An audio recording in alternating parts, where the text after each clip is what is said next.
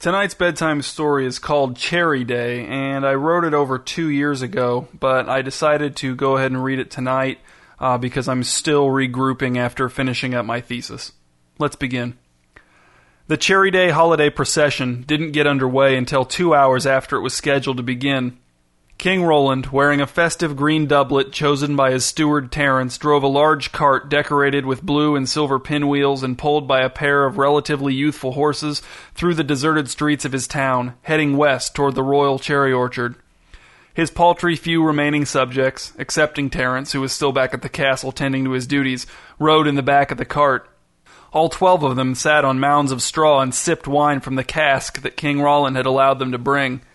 King Roland couldn't help but wonder if any of his subjects in the cart were responsible for some of the personally insulting graffiti he saw scrawled across the walls of the abandoned buildings.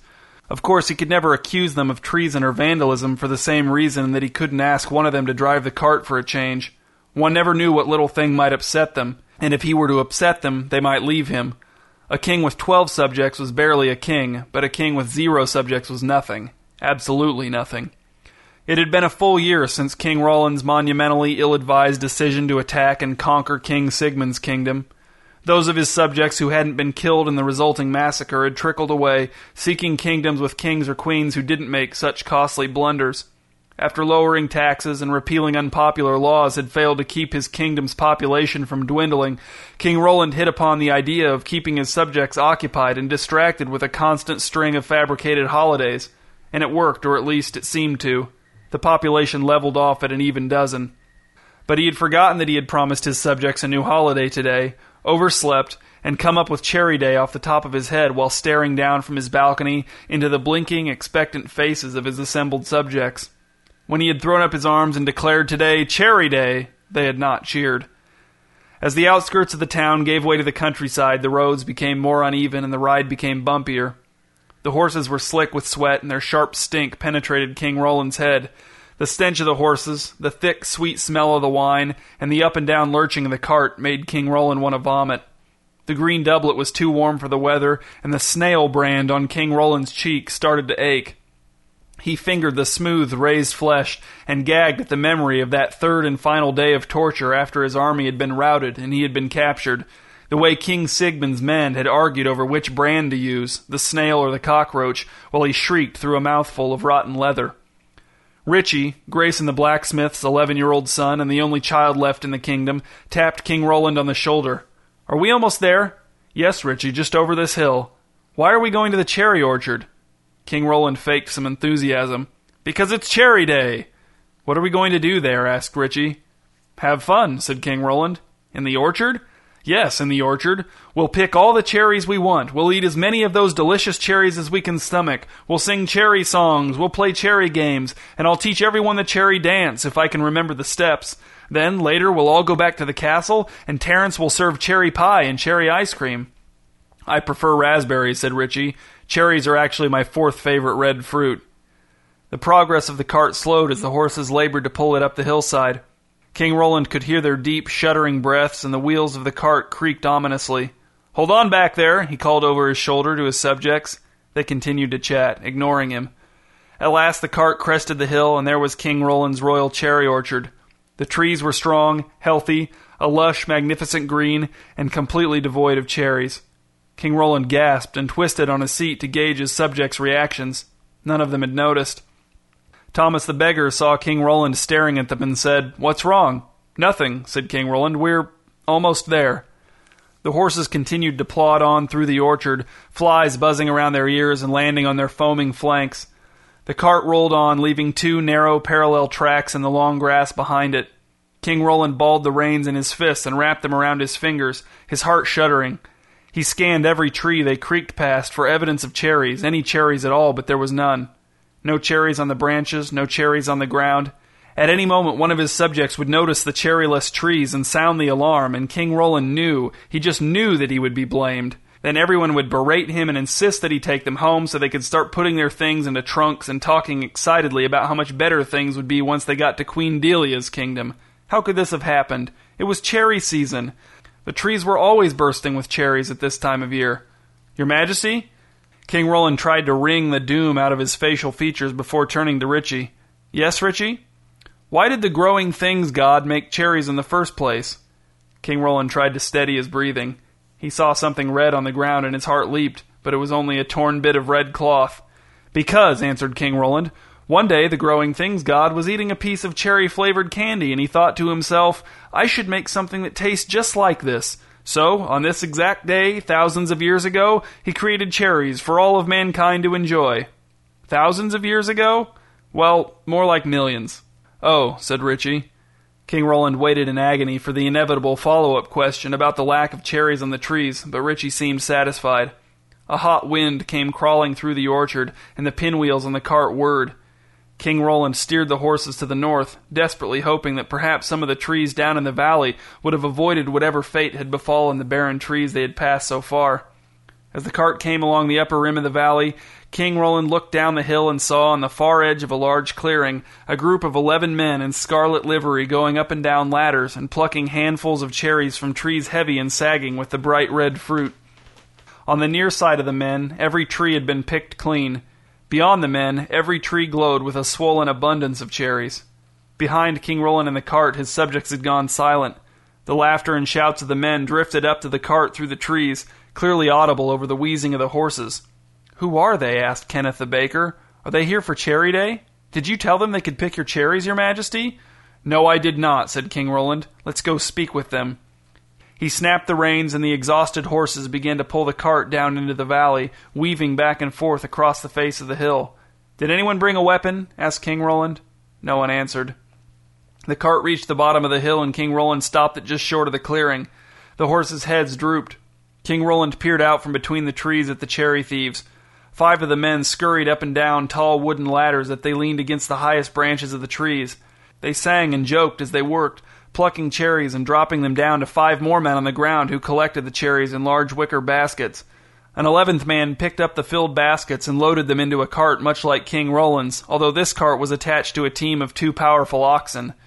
King Rudolph's men wear scarlet livery, said King Roland. Those are his men. He's robbing me. He's plundering my weakened kingdom.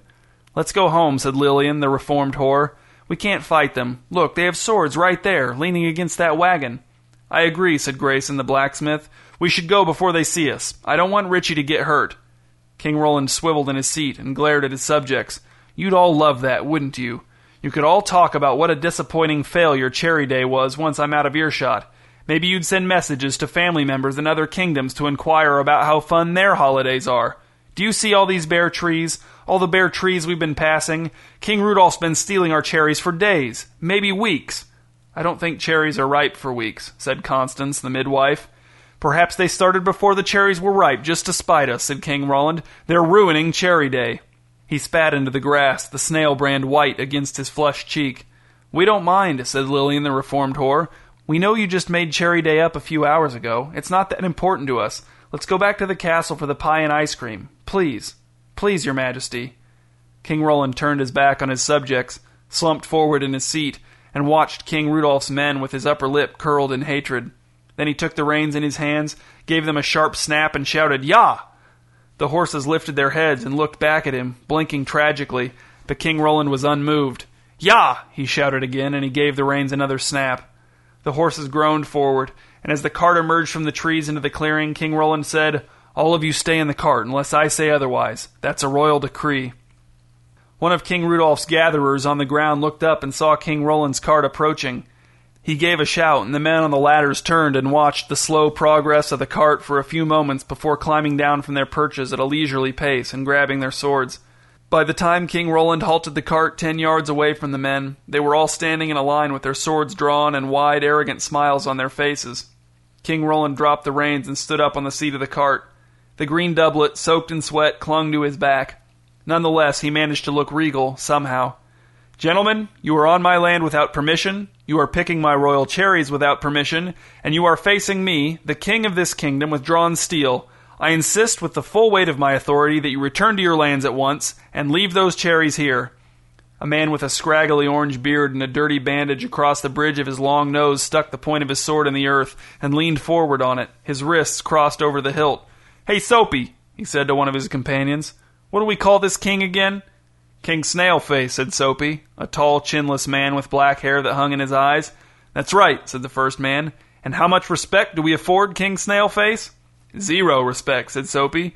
We take his cherries without asking. We wave our weapons in his face. Our women sew his likeness into insulting quilts. And we kill him like a sickly dog if he tries to stop us. King Roland felt unsteady standing on the seat of the cart, but he didn't want to get down on the ground where he'd be in easy stabbing range. He ignored Soapy and continued to address himself to the first man. What is your name, sir? The man grinned. His teeth were a sinister white. I'm Virgil. He turned his attention to King Roland's subjects, huddling frightened in the back of the cart.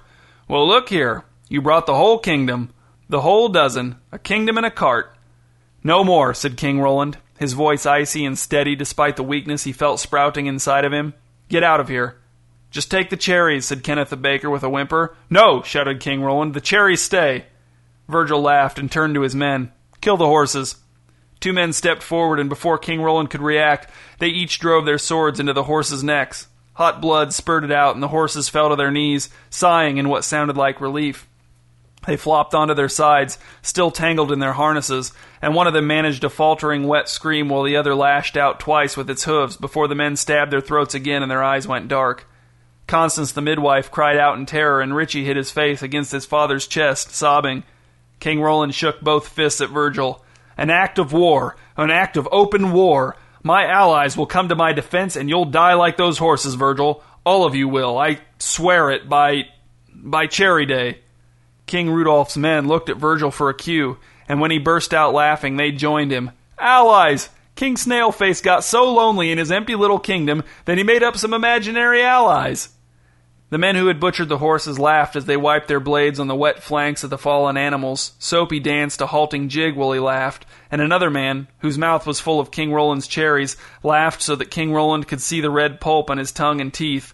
Now, said Virgil as he wiped tears of mirth from his eyes, we're taking your cart and your subjects. In one quick motion, he jumped up on the seat next to King Roland and gave him a spiteful shove. King Roland, taken by surprise, fell hard, landing flat on his back, his head bouncing off of the ground. Woozy, he slowly got to his feet and staggered a few steps backwards. His subjects watched him in despair. More of them were crying now. Even Thomas the beggar, even Lionel the disgraced knight, even Julian the pig farmer. Cut those dead horses loose, shouted Virgil to the men. Bring our cart over here and hook this one onto the back. The oxen can pull both. He turned and smiled down at King Roland, who looked up at him with bleary eyes. Oxen are much stronger than horses. Much stronger. King Roland felt too dizzy to stay upright, so he sat down in the grass. He avoided eye contact with his subjects and tried to think of a plan. He couldn't. All he could think of were new holidays Justice Day, Royalty Appreciation Day, Selective Forgiveness Day, Dangerous Experiments Day. So long, King Snailface, said Virgil as the oxen plodded forward and the linked cart started to roll away. He sat on the seat of the front cart, the back of which was filled with the baskets of King Roland's cherries. Now that your kingdom's empty, you can probably raise those taxes again. We'll be back for the rest of the cherries all this week. King Roland's subjects in the second cart didn't call out to him. They didn't even look up. The rest of King Rudolph's men walked alongside the carts with their swords on their hips, drinking the last of the wine from the cask in King Roland's cart. The whole procession was soon out of sight, although King Roland could still hear his enemies viciously impersonating his commands. King Roland got back on his feet and stood doubled over with his hands on his knees. When his head cleared after a few minutes, he stood upright and started the long hike back to the castle.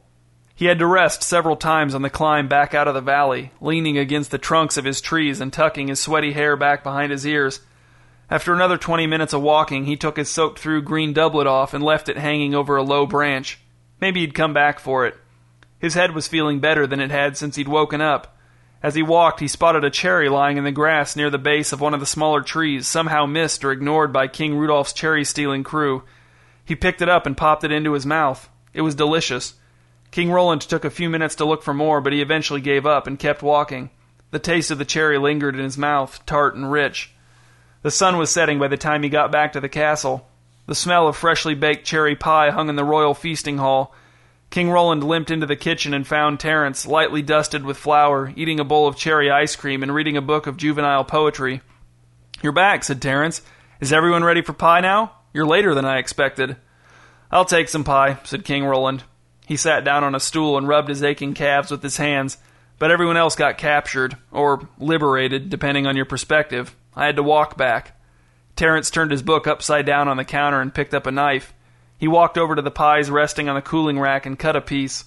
He balanced a slice of pie on the blade of the knife and carried it back to the counter where he dropped it on a plate in front of King Roland.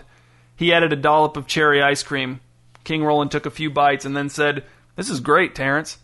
So now what, Your Majesty? First, said King Roland through a mouthful of pie and ice cream, we add Cherry Day to the drop list. Consider it done, said Terence. King Roland pushed his empty plate away and stood up. Next, we replace Cherry Day with Stay in Bed Day, unless I think of something better before next year. We'll see. We'll pencil it in.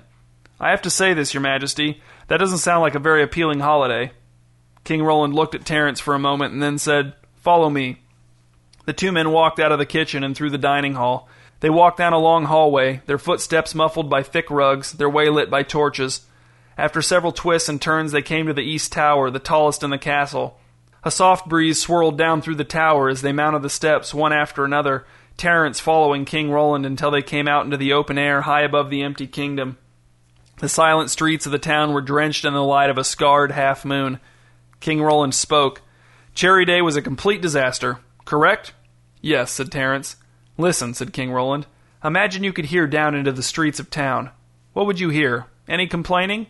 No, said Terence, smiling and leaning against the chest high wall that ran around the perimeter of the tower. I'm imagining it right now. No complaining. Terence, said King Roland, if I told you to clean up insulting graffiti in town tomorrow, would you threaten to move to a different kingdom? No, said Terence, I live in this kingdom. Better get some sleep then, said King Roland. Our days are numbered, aren't they, Your Majesty? King Roland shrugged. Maybe everyone will forget about us. Sort of makes you wish Lucius the armor hadn't taken the key to the armory with him, said Terence. The two men went back down the stairs of the east tower, opened up another cask of wine, and fell asleep in the conservatory, talking about how nice it would be if one of them knew how to play the harpsichord.